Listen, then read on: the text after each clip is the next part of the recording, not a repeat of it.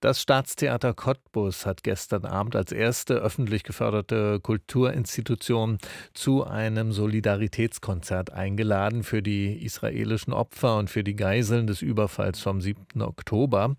Das Konzert hatte das Motto Zusammen hier jüdische und nicht-jüdische Künstlerinnen und Künstler haben dieses Konzert gespielt in uneingeschränkter Solidarität für die Menschen in Israel und weltweit, wo immer ihnen Hass und Antisemitismus entgegenschlägt. So hieß es in der Ankündigung.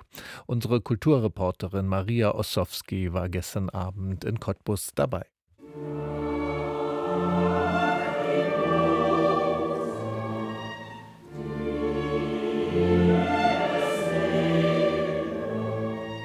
Das Tal der Tränen in der Totenmesse für die Opfer des Massakers in Israel.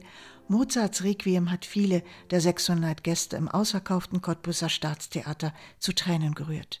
Ebenso das jüdische Gebet El Male Rachamim zum Gedenken der Toten. Die israelische Sängerin Techila Nini Goldstein klagt und betet, die Toten mögen im Garten Eden in Frieden ruhen.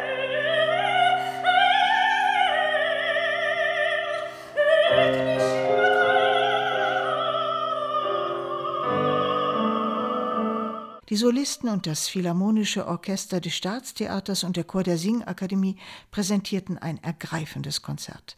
Mit ihm wollte das ganze Team rund um den Intendanten Stefan Merki ein Zeichen setzen, vor allem gegen den Antisemitismus. Jüdinnen und Juden waren nie seit dem Zweiten Weltkrieg so bedroht wie im Moment und es ging ihm um weitere Zeichen. Für Trost, für Hoffnung, für ein friedliches Miteinander und dieses Mitgefühl für Israel und für die Opfer dieses schrecklichen Terroranschlags schließt das Mitgefühl für die vielen unschuldigen Opfer in Gaza mit ein.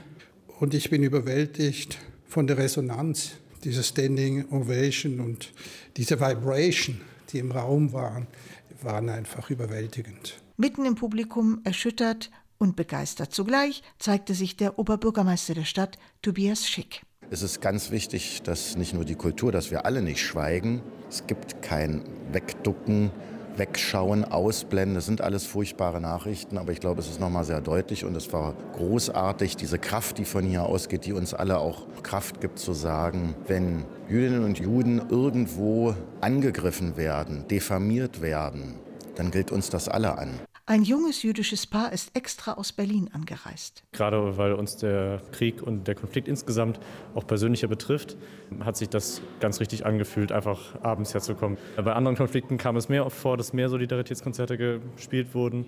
Bei diesem Konflikt eher weniger. Deswegen diese besondere Art konnte man halt dann nochmal zeigen, indem man hierher kommt. Das Konzert hat alle bewegt, die Cottbusser und die Gäste aus der Umgebung. Das ist eine wunderbare Veranstaltung gewesen, die eigentlich einmalig in der Landschaft war. Wir sind, glaube ich, noch ein bisschen bewegt.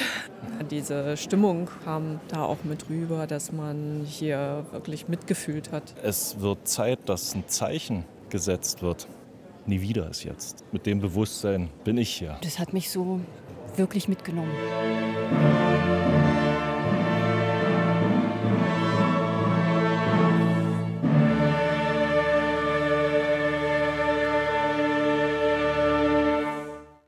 Das Solidaritätskonzert für Israel gestern in Cottbus. Der Nahostkonflikt, der wird uns auch nach 8 Uhr beschäftigen, hier auf RBB Kultur.